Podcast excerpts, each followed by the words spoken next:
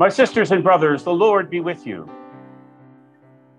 A reading from the Holy Gospel according to John. Glory to you, Lord.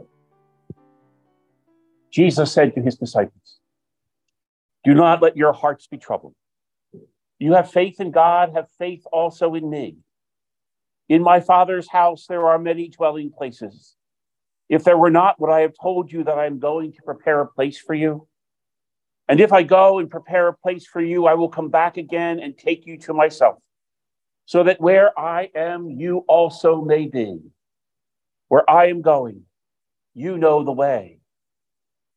Thomas said to him, Master, we do not know where you are going. How can we know the way?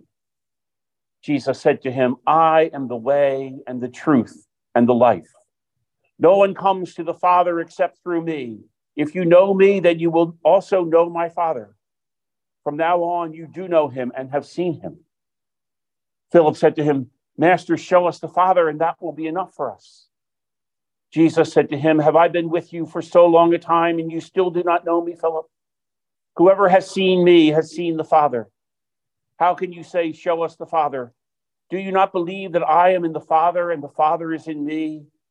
The words that I speak to you, I do not speak on my own. The Father who dwells in me is doing his works. Believe me that I am in the Father and the Father is in me, or else believe because of the works themselves. Amen, I say, Amen, I say to you. Whoever believes in me will do the works that I do, and will do greater ones than these, because I am going to the Father. The gospel of the Lord. Praise to you, Lord Jesus Christ.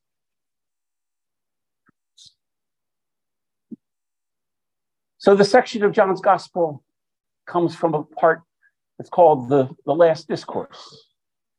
It's as John has it set, it's at the, the meal that Jesus has on the night before he dies with his disciples. In the previous chapter, he's washed their feet and told them to do as he does, humbly, willing to serve, willing to take the lowest place. And by doing that, becoming true leaders. And now he wants to prepare them for what's about to happen.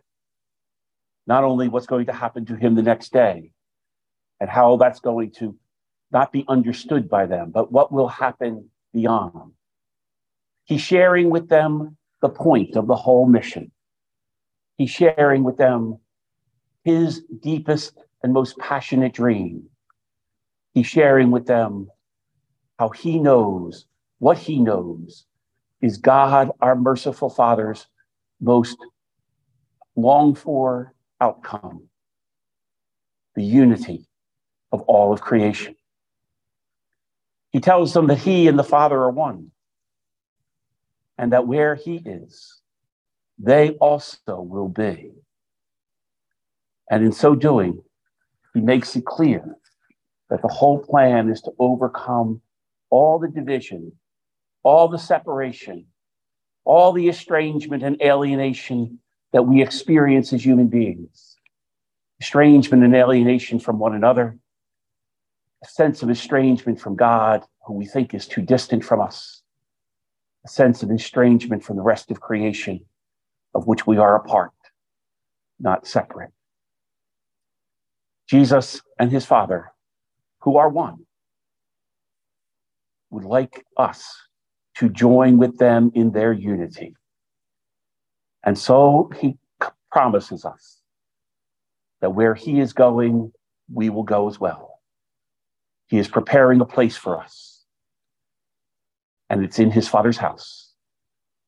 And while there are many mansions, many rooms in his father's house, many dwelling places, they're not single occupancy.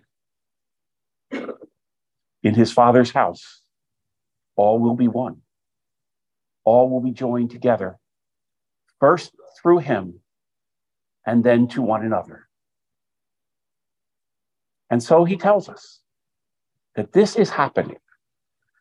Yes, it will take faith to see it, to believe it, but it is happening.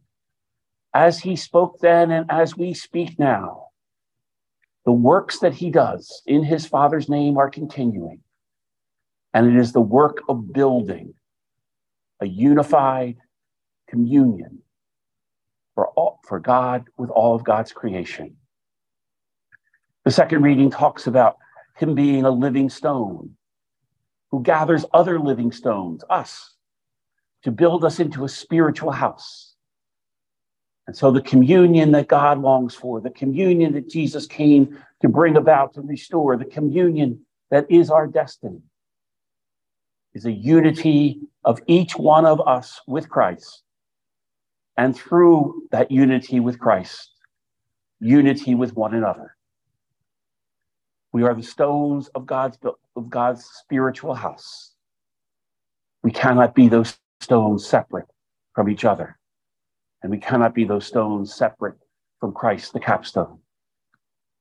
So let us trust in God's great mercy as we prayed in the psalm.